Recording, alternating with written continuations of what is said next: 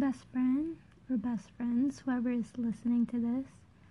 So, today's topic would be how to clean your space or your room.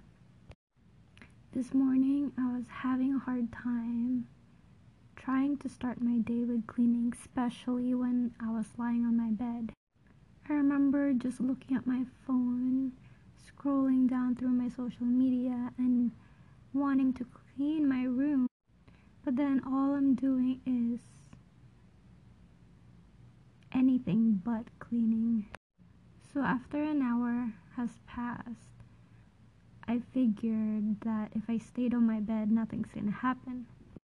So, what really helped me get started was to first get out of my bed, obviously, make my bed, and then put on some fitness clothes because I feel like if I was on my PJs, it doesn't feel like I want to do anything productive. After putting on my fitness clothes, I put on some upbeat music. It really makes a difference when you wear something different other than your PJs. After that, you look at your surroundings and you tell yourself, where am I going to start? There's so many things, too many things.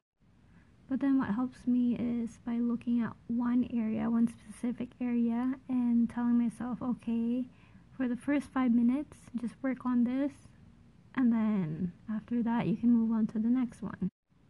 But before you divide anything into sections, it's better to start by taking out all the garbage out of the room and and then you can sort things out wherever you want to start cleaning. Also, when you set a timer for how long you want to clean for, it really makes a difference because you know, you know that it's going to end and you know that when you start, you have to be productive.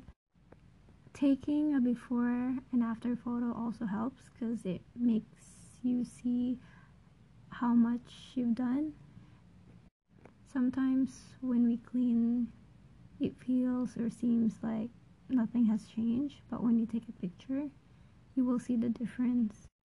Once you clean your space, you'll feel so much better. Your mood will become better, and everything just feels lighter.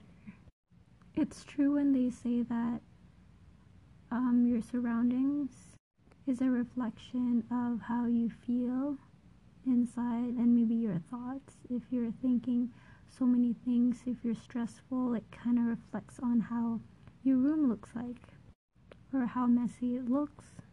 And once you clear everything up, then you can actually face your challenges forward and not be too stressed about it. And having your room clean takes less stress out of the piled up stress that you have. So, so starting your day with a clean room, clear mind is a good day to start your day.